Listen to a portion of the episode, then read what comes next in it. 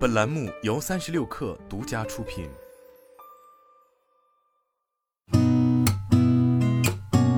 八点一刻，听互联网圈的新鲜事儿。今天是二零二二年十二月七号，星期三，早上好，我是金盛。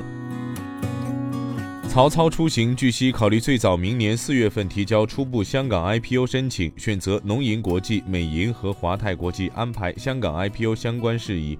对此，曹操出行回应称不予置评。有消息称，手机厂商荣耀拟于 A 股借壳上市。对此，荣耀方面回应称，有关荣耀借壳上市谣言不实。荣耀一直坚持公开透明的发展原则，也会持续多元化股权结构。当前，荣耀聚焦产品创新，更好地服务全球消费者。台积电正在推进三纳米制程工艺量产，也在推进更先进的二纳米及一纳米制程工艺。二纳米制程工艺预计在二零二五年下半年量产，将提供多个版本。随后就将是一纳米制程工艺。虽然目前距离台积电一纳米制程工艺量产还有多年，但外媒称他们已在谋划工厂的建设事宜，以便按计划量产。对于严重破坏用户体验的随机广告，Twitter 新老板马斯克刚刚承诺将在本周解决这一问题。一群通过 Meta 培训项目加入该公司的员工表示，他们获得的遣散费低于最近被裁的其他员工。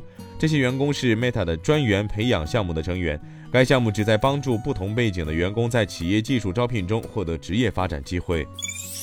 微软总裁 Smith 称，向索尼提供一份为期十年的合同，让《使命召唤》新款游戏在 PlayStation 与 Xbox 同步更新。